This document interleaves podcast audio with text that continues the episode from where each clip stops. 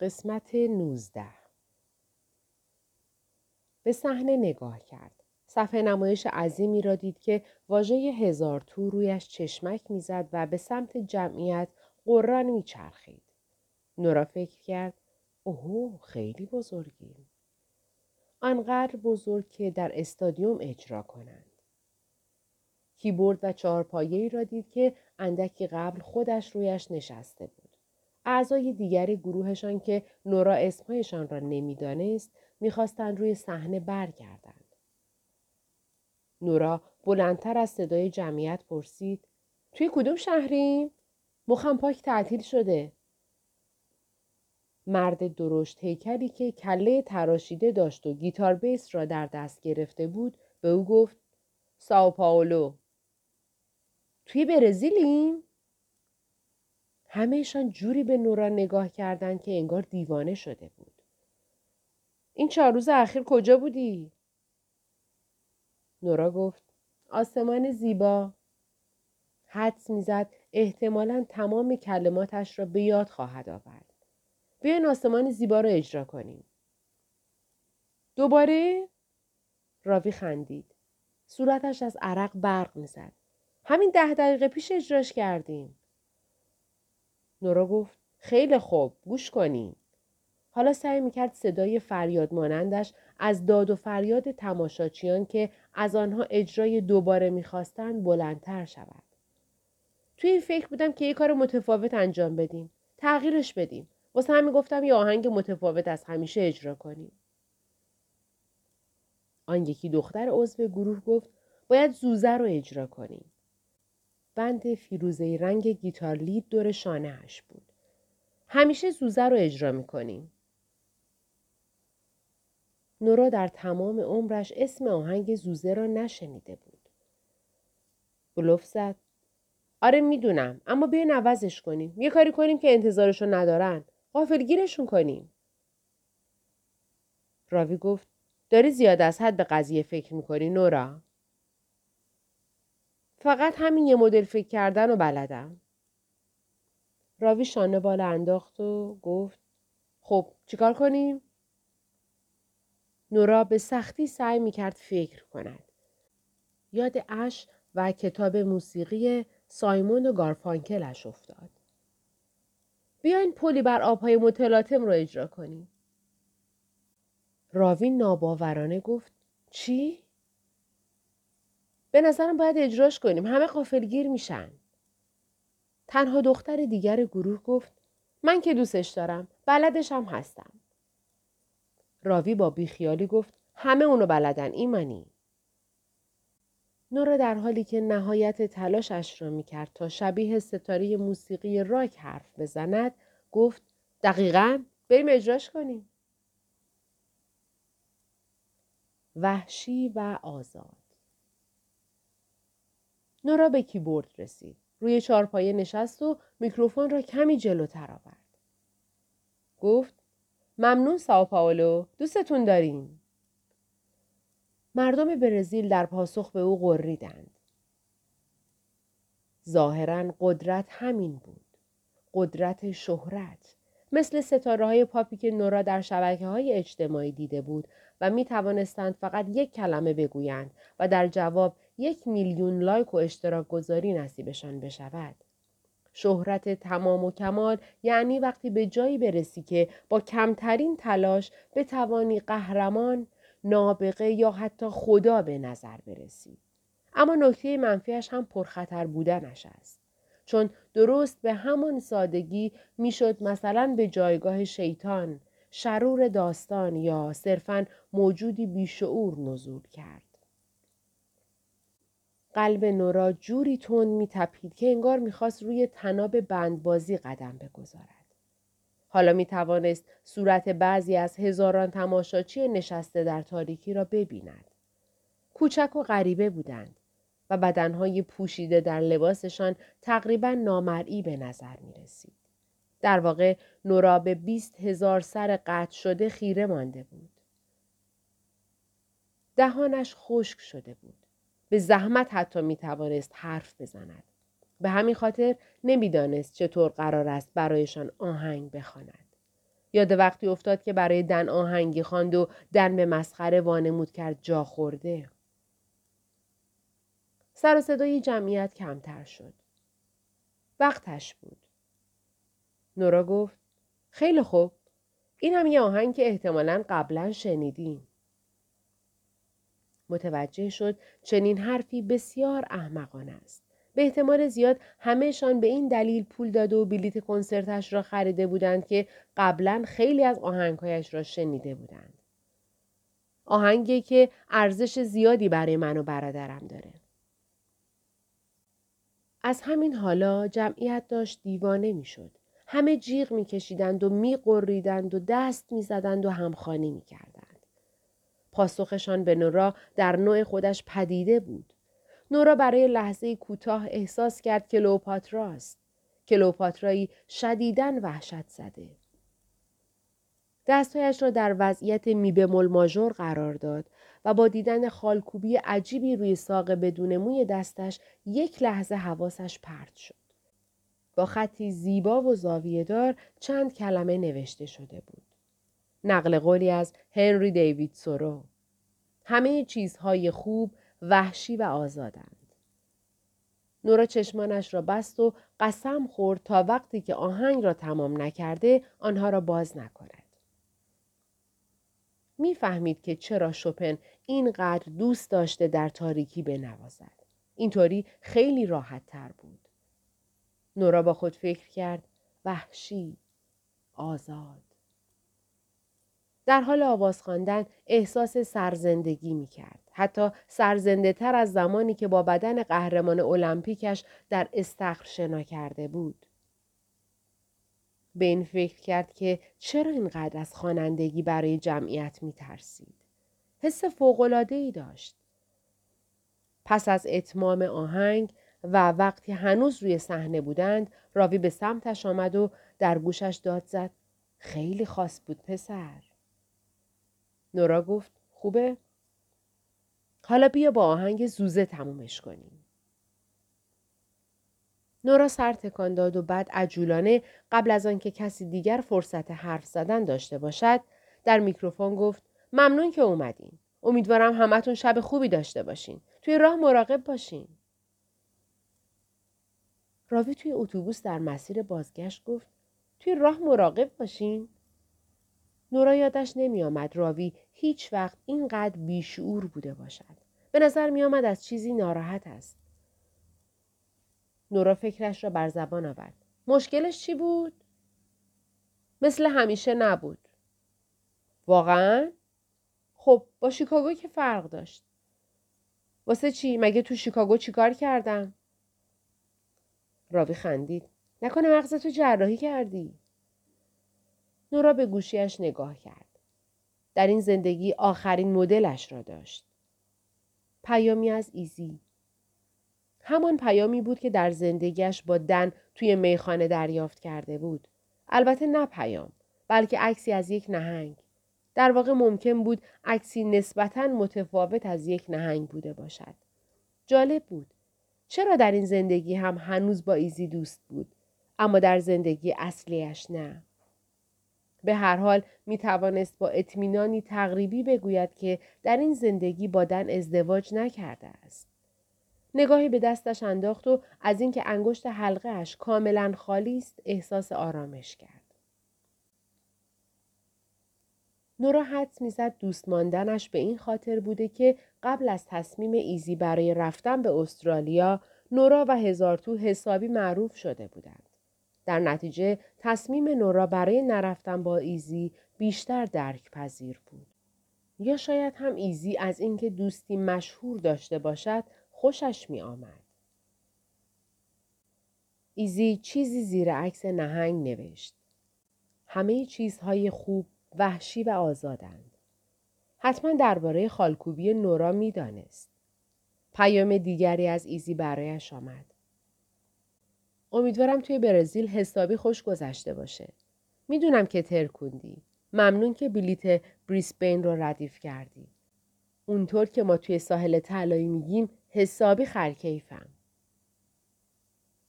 چند شکلک نهنگ و قلب و دستهای متشکر و میکروفون و نوتهای موسیقی هم آخر پیام بود. نورا اینستاگرامش را بررسی کرد. در این زندگی 11,300,000 دنبال کننده داشت. لعنتی، عجب ظاهر خوبی داشت. وسط موی سیاه طبیعیش یک دسته سفید داشت. صورتش را مثل خوناشام ها آرایش کرده بود و لبش پرسینگ داشت. خسته به نظر می رسید.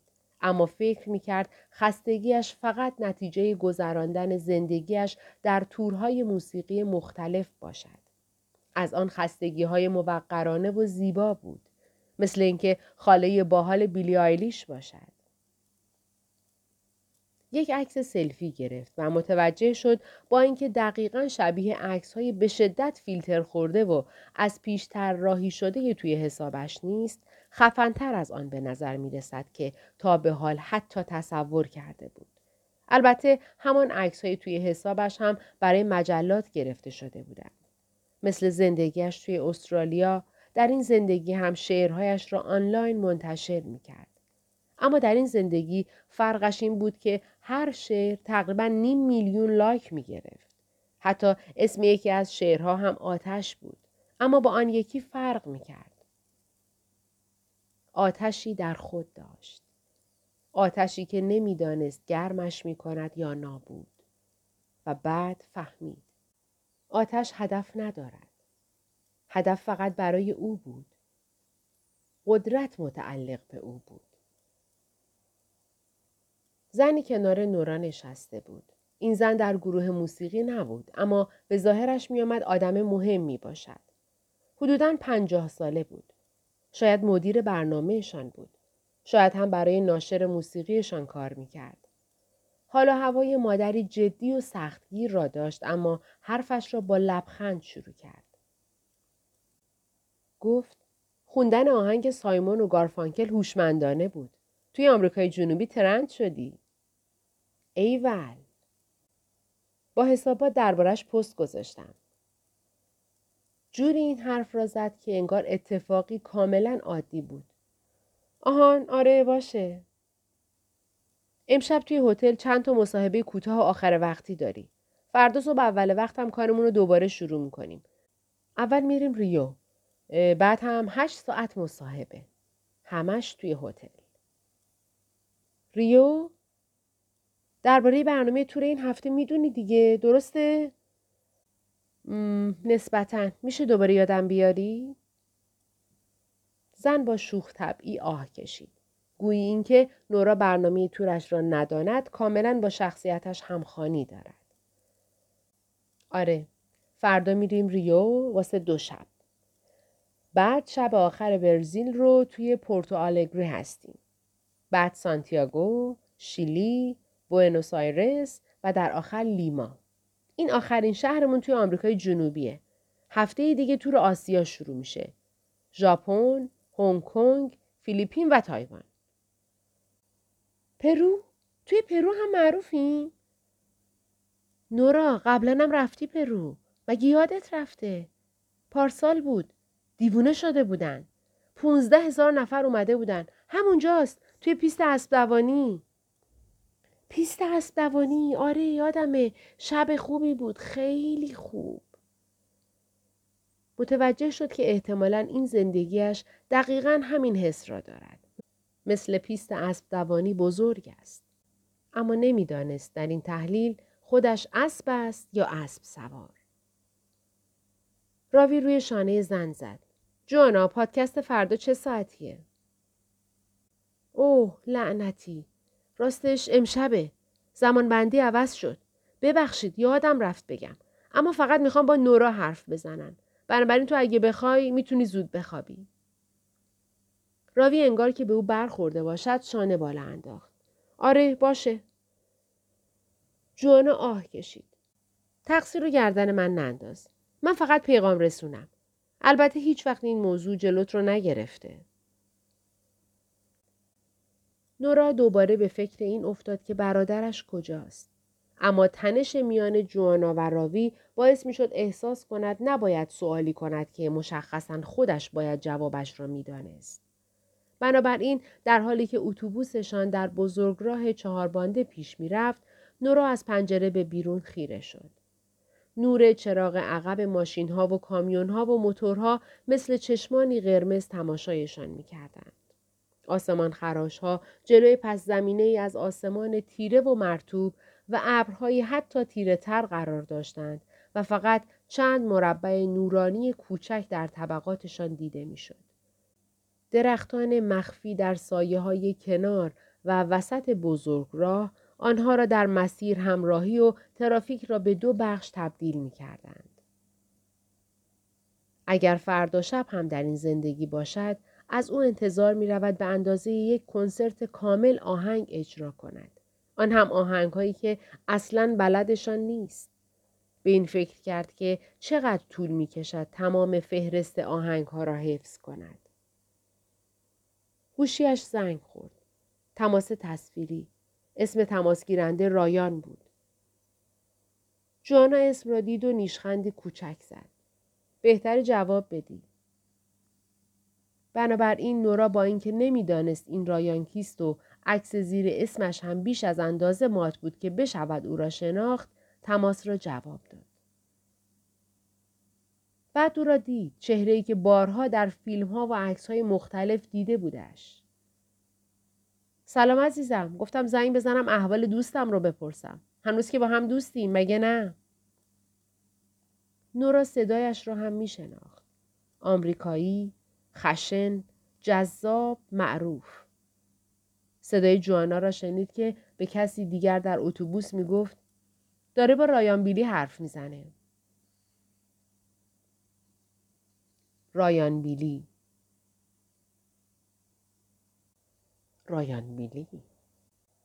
همان رایان بیلی معروف.